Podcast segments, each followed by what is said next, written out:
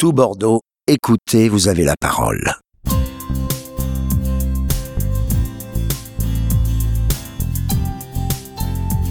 Bonjour à tous, soyez les bienvenus dans le Club Radio Ricochet pour une émission spéciale.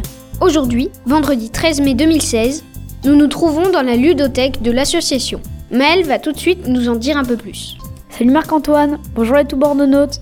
Aujourd'hui, les Bouscatés vont jouer car de 19h30 à minuit, Ricochet organise une soirée jeu de société et pour animer cette fête, Ricochet a le plaisir d'accueillir Jean-François Loiseleux, professeur tournesol, je trouve tout bordelais.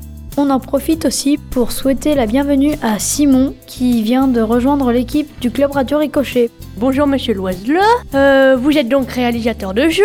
Vous pouvez nous en présenter quelques-uns? Alors oui, j'ai amené quelques jeux pour votre soirée d'aujourd'hui. Un jeu qui a été primé au concours Lépine. Un jeu que vous avez la possibilité d'essayer ce soir. On peut jouer à 2, 3 ou 4. Ça s'appelle le carré magique. Et le gagnant de ce carré à la fin de soirée aura un petit cadeau, parce que je fais aussi de la calligraphie. Quand et pourquoi avez-vous décidé de créer des jeux? Je suis en retraite depuis une vingtaine d'années et entre deux, je donnais des cours de tennis.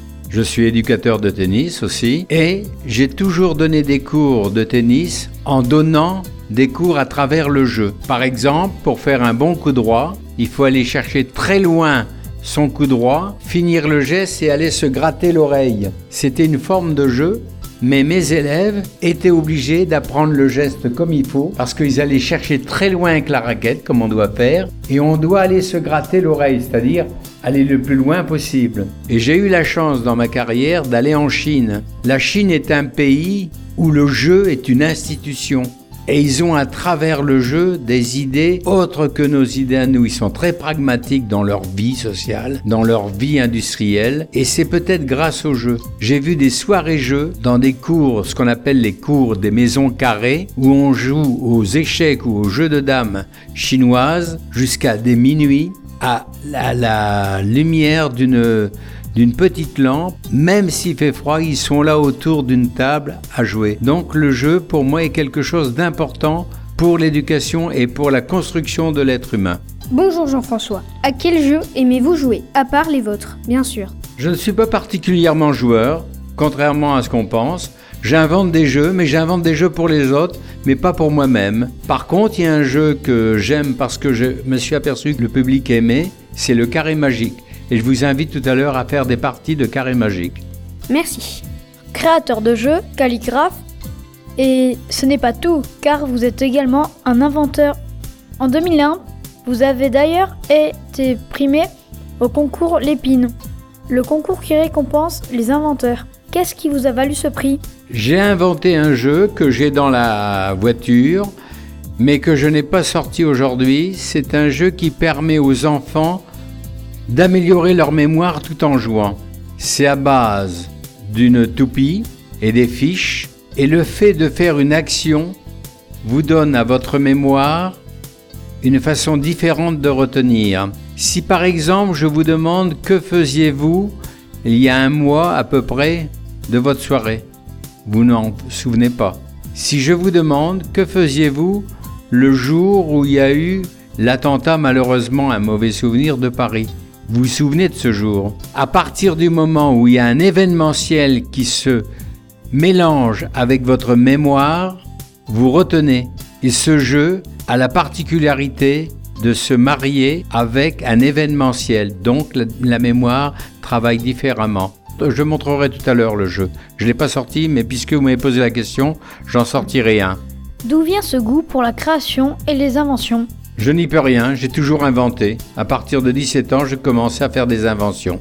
Et c'est à l'âge de 17 ans que vous avez l'idée d'inventer un outil que tout le monde connaît, le radio réveil. Comment vous est venue l'idée d'inventer cet objet?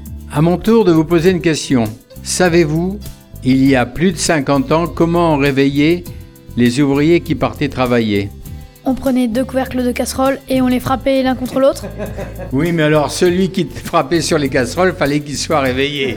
Notre question est très bonne, mais fallait se réveiller. Non, en fait, on avait des vieux, des, des- les anciens réveils. C'était une mécanique qu'on remontait le soir avec un ressort, comme euh, des, des jouets qui étaient à ressort. Et le matin, il sonnait un bruit infernal pour vous réveiller. Et à cette époque, je commençais à faire un peu du bricolage en électricité et un peu, un tout petit peu d'électronique. Que C'est le début des transistors. En 1957, c'était le début des transistors. Et j'ai pensé qu'on pouvait accoupler la mécanique avec l'électrique, d'où un système mé- mécanique et électrique qui est réveillé en musique au lieu de réveiller avec une sonnerie épouvantable. Je me suis attablé à construire un premier radio-réveil, mais avec euh, une vieille radio, des vieux réveils, et depuis, eh bien, des marques ont déposé, j'ai pas déposé le, bre- le- le brevet, mais des marques ont inventé euh, le vrai radio-réveil que vous connaissez maintenant. Avant de vous laisser repartir animer la soirée, on va terminer avec la minute libre antenne. Vous avez 60 secondes pour adresser un message à nos auditeurs. À vous de jouer. Bon, d'abord, euh, dans les 60 secondes, je voudrais, remercier cette jeunesse qui est plein de- d'activités aussi. Et peut-être que vous, vous allez inventer d'autres formules pour aller plus vite euh, dans l'espace, peut-être pour aller sur les planètes qui nous attendent. Euh, je vois que on a une jeunesse qui est bien préparée à, à- à l'avenir futur. Voilà, je vous remercie de votre interview et je vais continuer ma soirée jeu. Merci Jean-François. On va d'ailleurs vous suivre car les journalistes du Radio Club Ricochet sont aussi des grands joueurs.